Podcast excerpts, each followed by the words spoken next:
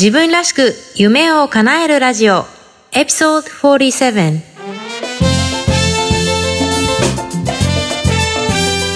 皆さんこんにちは。サンディエゴメイです。ポッドキャスト。自分らしく夢を叶えるラジオ。今回の内容はもちろん他にも元気の出て役立つコンテンツをウェブサイトサンディエゴメイ .com ではブログバージョンでお届けしています。ぜひチェックしてみてください。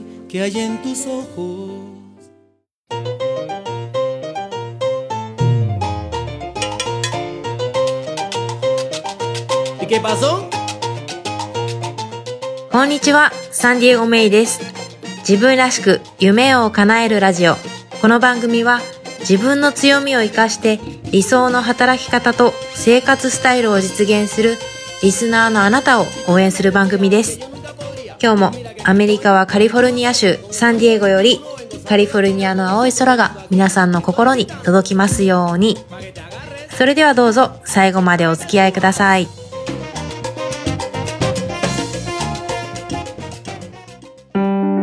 自分らしく夢を叶える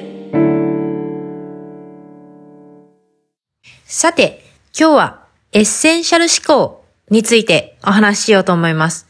このエッセンシャル思考、実は私がすごく大好きなトピックで、今日お話しするのを楽しみにしてたんですけれども、私が大好きなトピックなんだけども、現実結構難しくて、特にそうですね、ここ数年はこれに一生懸命取り組んでいるっていう現実があるんですけど、詳しくは後ほどお話しするとして、まず、あるエグゼクティブのストーリーをお話しするので聞いてください。えー、シリコンバレーに毎日多忙で疲弊しているエグゼクティブがいました。毎日ミーティングや電話会議に追われ、上司や部下からの依頼を満たす、そんな日々でした。ストレスは溜まり、仕事のクオリティは落ちていきました。ある日、そんな状況に嫌気がさしたエグゼクティブは、メンターのところに相談に行きました。ストレスで疲弊しているので、会社を早期退職して自分でコンサル会社をしようかと思っているのだが、どうも乗り気にならず、どうしたものか悩んでます。メンターは答えました。会社に残りなさい。その代わり、自分で起業した時にするであろう仕事のみして、他のことはしてはいけない。そして、このことは誰にも言うな。エグゼクティブは助言に従いました。まずは、依頼される仕事が自分の持つ時間やリソースで十分にできるかどうかを自分に問い、できそうな場合にのみ仕事を引き受け、それ以外の仕事は断ることにしました。実際に断ってみると、最初はがっかりしていたように見えた相手も、エグゼクティブの正直な回答を尊重しているように見えました。次にエグゼクティブは依頼される仕事が自分の時間やリソースを使って今すぐやるべき最も大切なことであるかを自分に問い、自信を持ってイエスと答えられる場合にのみ引き受け、それ以外の場合は断ることにしました。結果、依頼主は最初はがっかりしたように見えても、エグゼクティブの存在をもっと尊重するようになりました。最後にエグゼクティブは、この質問を直接な依頼だけではなく、すべてのことに応用することにしました。有益な情報が得られない会議への参加はやめ、招待された電話会議への参加もやめました。招待されたという事実だけでは参加するに値する理由にはならないからです。当初は自分勝手かもしれないという考えも浮かんだものの、選択するという行動をとることで、エグゼクティブは多くを手に入れました。すべてをこなそうと躍起になるのではなく、本当にやるべき一つのプロジェクトに集中し、あらかじめ考えられる問題を取り除きながら質の高い仕事をすることです。エグゼクティブは本当に大切な一つのことにリソースを集中させてそれ以外のすべてを取り除く。あらゆる案件で、それぞれ1ミリの前進を遂げるよりも、本当に価値のある一つの案件で、大きな前進を遂げることに集中しました。続けること数ヶ月後、エグゼクティブは職場でも質の高い仕事ができると同時に、家で家族と過ごす時間も長くなりました。さらに驚くことには、彼の行動に対してネガティブなことを言う人はいませんでした。それどころか、彼が会社にとって本当に大切なことだけに真摯に取り組む姿が尊敬され、仕事面でも高く評価されるようになりました。っていうこういうお話なんですけども、このエグゼクティブのストーリーは、ノーをもっと言うことについての話ではないんですね。正しいアクティビティに投資をしているかと頻繁に立ち止まって自分に問いかけることなんです。現代には私たちの時間とかリソースでは賄いきれないほどのあらゆる機会とオプションで溢れてます。大抵の機会とかオプションは魅力的で良いものなんですが、本当に大切なものっていうのは少しほんの一握りなんです。今日ご紹介するエッセンシャル思考っていうのは、いかに多くのことを片付けるかということではなくて、いかに正しいことを成し遂げるかという点にあります。英語に less is more という表現があるんですけれども、本当に大切なこと、エッセンシャルだけするっていうことで、自分の時間とエネルギーを最高の形で賢く投資することをエッセンシャル思考と言います。えー、グレッグ・マキューンという人がいるんですけれども、この人が書いた Essentialism という久々に出会った超良書。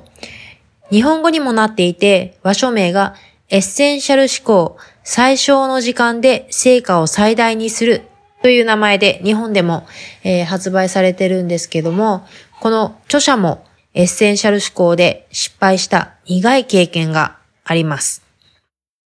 あるカリフォルニアの冬の日、グレッグの妻は病院にいました。病気をしたからではなくて、子供を出産したんです。その妻の腕には小さな赤ちゃんがいました。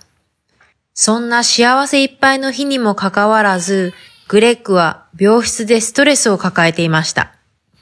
電話に出て、メールチェックして、顧客との会議に参加するプレッシャーを感じていました。同僚から届いたメールには、金曜日の午後1時から2時は顧客との会議に出てもらわないと困るから赤ちゃんが生まれてもらっては困る。金曜日、子供が生まれて病室にいたグレッグは本能的に妻と子供と一緒に病室に残るべきだと分かっていました。ところが同僚に会議に参加するかどうか尋ねられた時にイエスとつぶやいてしまったんです。妻と生まれたばかりの子供を病室に残し、グレッグは会議に出かけていきました。結果はどうだったかというと、会議には集中できず、さらには会議の内容も大した内容ではなかったんです。さらには、妻の気持ちを傷つけ、自分の尊厳も失ってしまったように感じました。もし、会議が実り多いものだったとしても、グレッグはハッピーではいられなかったと思います。グレッグがこの経験で学んだことは、自分で優先順位をつけなければ他人に優先順位をつけられてしまうということでした。自分で優先順位をつけなければ他人につけられてしまう。確かにそうだと思いませんか？誰にでも一度や二度は経験があるんではないでしょうか。自分の時間とかエネルギーなどのリソースが100あるとして、例えば世の中に面白そうとか良さそうなアイディアが50あったとしますよね。それ全部を一生懸命頑張ったとしても、それぞれのアイディアには2ずつしかリソースを費やすことができないんですよね。結果、どれも少しの結果しか出ない。前進しづらいっていうことですよね。一方で、100あるリソースを限られた1つや2つ、多くて3つのことに集中すれば、少なくとも1つに対して33、多ければ100%のリソースを費やすことができる。そしてそうすることで大きな前進を遂げることができるっていうことですよね。これすごくいい考えだと思いませんか？私もこれだって思ったんですよ。ちょっとマーケティングを例にお話しすると、よくあるのが最近のオンラインマーケティング。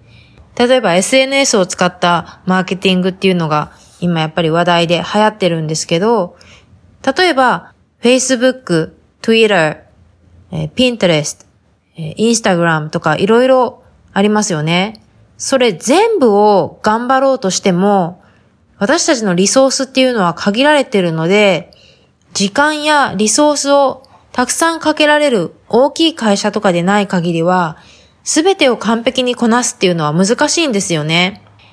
特に、まあ一人だったり、少人数でビジネスの回している場合っていうのは、お客さんを獲得する作業も大事なんですけど、実際の仕事をこなしていくっていう作業も非常に大事ですよね。だからマーケティングばっかりやってても、実際の仕事をする時間とかリソースっていうのもちゃんと残しとかないと、まあ本末転倒になってしまうわけですよね。プラス、マーケティングで陥りやすいもう一つの罠っていうのが、マーケティングの専門家に丸投げすればいいじゃないか、お金さえ払って丸投げすればいいじゃないかって考える経営者の方も結構いらっしゃるようなんですけども、結局経営者のメッセージを確実に届けるっていうところがポイントなので、コンテンツとかメッセージっていうのは、基本的にはその経営している人から出てくるべきなんですよね。コピーライティングにしてもしかり、丸投げしても自分らしいいいものっていうのは出てこないんですよね。そういったわけで、なかなか全てのプラットフォームに力を注ぐっていうのは現実的に難しいんですよね。だからポイントとしては、自分がターゲットとするお客さんがどの SNS を使っているのか。それがまず一点と、もう一つは自分が苦労なく長く続けられるプラットフォームはどれかなっていうことを考えるっていうことですよね。なんとなくイメージついたでしょうか。そんなわけで、エッセンシャル思考を実行すれば大きな結果を出すことができるのに、それができないのにはいくつかの理由があります。まず一つ目、チョイスが多すぎる。もうこれを読んだ時、もうこれだって私すごく思ったんですけど、一昔前までっていうのは、大抵の人にはたくさん選択肢っていうのはなかったんですよね。ところが、現代になって、人間の長い歴史の中で、初めて多くの選択肢が与えられて、自分で自分を管理していかないといけない時代になった。っていうふうにピーター・ドラッカーも言ってるんですけども、混乱するぐらいに選択肢が急にたくさん生まれて、私たち人間は何が大事で何が大事じゃないのかっていうのを判断する能力を持ち合わせてないんですよね。私の個人的な話をしてみると、自分らしいキャリアは諦められない。自分らしく生きたい。そして趣味も全うしたい。旅行もしたい。そして結婚をして旦那さんとラブラブでいたい。プラス子供も今回二人産んで子供との関係も高めたい。子供にもね、元気に、健康に、たくましく、ね、自立して育ってほしいとか、いろいろ追いかけてしまってたら、もう1日24時間って、時間もそうですけど、体力も全然持たないんですよ。もうあっという間に一日はもちろん一週間がさあさあさあさあさあって過ぎていく感じ。これ共感できる人多いんじゃないでしょうか。私なんか本も読みたいし、ポッドキャストも配信し続けたいし、ブログも書きたいし、メルマガで伝えたいこともいっぱいあるし、食べることもすごい好きだから、美味しいレストランも行きたいし、自分で納得のいく美味しいものを自分で料理して食べれるようになりたいとかって言って、最近インスタントポットっていうのを買って、インスタントポットっていうのは、あの、圧力鍋とスロークッカーと、なんかいろいろが一つになってて、すごい便利なんですよね。ヨーグルトも作れるとかいうやつで。で、それで、まあ、料理の時間短縮で美味しいものが作れるっていう、あれなんですけど、まあ、それを買って料理してみたりとか、まあ、とにかくまあ、忙しいんですよね。で、もう夜にはくったくた。で、この前も友人とこの話をしていて、まあ、チョイスがあるっていうのはありがたいことだよねって、確かにそうなんですよ。自分がやりたい仕事を選べて、自分の好きな場所に住んで、ね、子供を産むか産まないか、結婚するかしないのかとか、もう全部選び放題。すごくいい時代だと思うんですよ。今までになかった時代。だけど、何が大事で何が大事じゃないかを判断する能力っていうのが私たちはまだまだ鈍い。だからどんどんどんどん忙しくなっちゃうんですよね。これ私すっごく納得したんです。そして2番目、社会からのプレッシャー。現代において選択肢が増えたっていうのはもちろんなんですけど、それに加えて私たちの選択に影響を与えるものも増えたんですよね。昔だったら、例えば結婚とかだったら、親が結婚しなさいって言って、なんか親戚の人がなんかお見合いの話持ってきたりして、まあ結婚してっていう感じだったかもしれないけど、今の時代ってインターネットに情報が溢れてる時代ですよね。それから意見も溢れてる時代。だからいろんなノイズが入ってくる。そういった社会からのプレッシャーも増えている時代。そして3番目が、すべて手に入れられるという幻想。このすべて手に入れられるっていう考え方は、別に現代に始まったものじゃないんですけども、この考えが信じられていて、世の中に浸透してしまってるんですよね。広告でも利用されて、求人条件にはたくさんのスキルとか経験が並んでるんですよね。特に選択肢が増えている現代においては、すべてを手に入れようってするために、あらゆる選択肢に手を出す人たちがストレスを抱える結果になってます。うん。見覚えあり、聞き覚えありですよね。ちなみに、英語の priorities っていう単語ありますよね。優先順位って意味で。えー、priorities って今複数形で使われるんですけど、この単語、もともとは priority という単数形で用いられている単語だったんです。どうしてかっていうと、本当に大切なものは一つだからです。それが時代に応じて複数の優先順位が生まれて、プライオリティーズと複数形で使われるようになったんだそうです。なんか怖い話だと思いませんか？そんなわけで、なかなか浸透しづらい、けどけど大事なエッセンシャル思考。このエッセンシャル思考を生活に取り入れるためのエクササイズを今日はタンスのお洋服の管理に例えてご紹介します。ステップは3つあって、このステップをシステムとして取り入れることが大事なんですけども、まずはこの3つのプロセスを紹介します。まず1つ目が見直す。例えば、タンスのお洋服の場合だと、この服はいつか着る時があるだろうかって皆さんも自分に問いかけたことあると思うんですよね。ただそれだけでは不十分で、もっと突き詰めた質問をする必要があるんですね。例えば、この服好きかな？これを着たとき、いい感じに見えるかな？よく着るだろうか？もし答えがノーであれば、捨てるべき服の候補になるんですよね。同じように仕事とかプライベートでもこの活動や努力は自分のゴールに最大の効果を発揮するだろうかというふうに自分に問いかけるべきなんです。一番目が見直す作業。そして二番目が襟分ける作業です。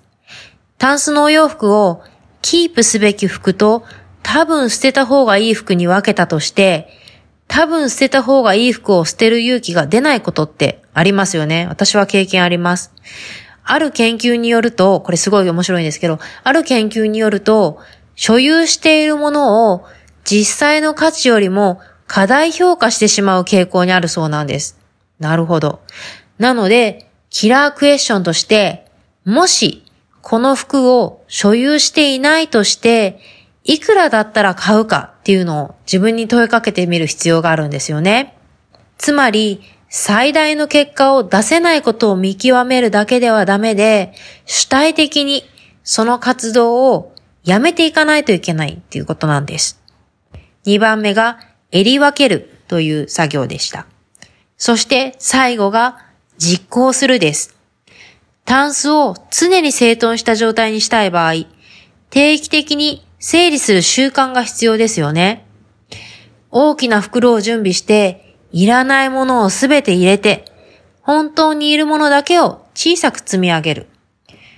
洋服の寄付を受け付ける団体の場所とか受付時間を把握しておく。そういった必要もありますよね。つまり、できるだけ努力なくて最大の状態を保つためのシステム作りが必要っていうことです。先ほどもお話ししたみたいに、私がマーケティングコーチとしてクライアントさんのビジネスにマーケティングの仕組みを取り入れてもらう際にも、努力なく無意識に実行できるようなシステムを導入するように心がけています。そうすることが、プランしたことが実行されて定着する近道だからです。タンスのお洋服の管理に例えたエッセンシャル思考の3つのプロセス。見直す、選り分ける、実行する。いかがでしたか？それでは最後に質問です。自分が最も能力を発揮できることは何ですか？つまり自分の特技ですよね。何ですか？そして最大の結果を生み出すために今やめるべきことは何ですか？自分の100あるリソースを想像してみてください。その100を100個のことに投資するんではなくて、一つ、二つ、三つのことに投資するとした場合、やめるべきことは何でしょうか？ぜひ考えてみてください。自分らしく夢を叶える。今回の番組いかがでしたか？もし気に入っていただけたら、購読ボタンを押していただき、お友達にもおすすめしていただけると嬉しいです。今日ご紹介した内容はもちろん、他にも元気の出て役立つコンテンツをウェブサイトサンディエゴメイドットコムでブログバージョンでもお届けしています。また、自分らしく夢を叶えるメルマガでは、プライベートやメッセージや、もっと突っ込んだ内容をお届けしています。すでに自分の夢を叶えるために動き出している仲間とつながりませんか？サンディエゴメイドットコムスラッシュニュースレターから登録してください。自分らしい理想の働き方と生活スタイルを実現するために、今やるべきことをというか、今やるべきでないことをできることからやめていきましょう。今日も最後まで聞いてくださってありがとうございます。それでは次回もお楽しみに。Have a great day! Bye bye!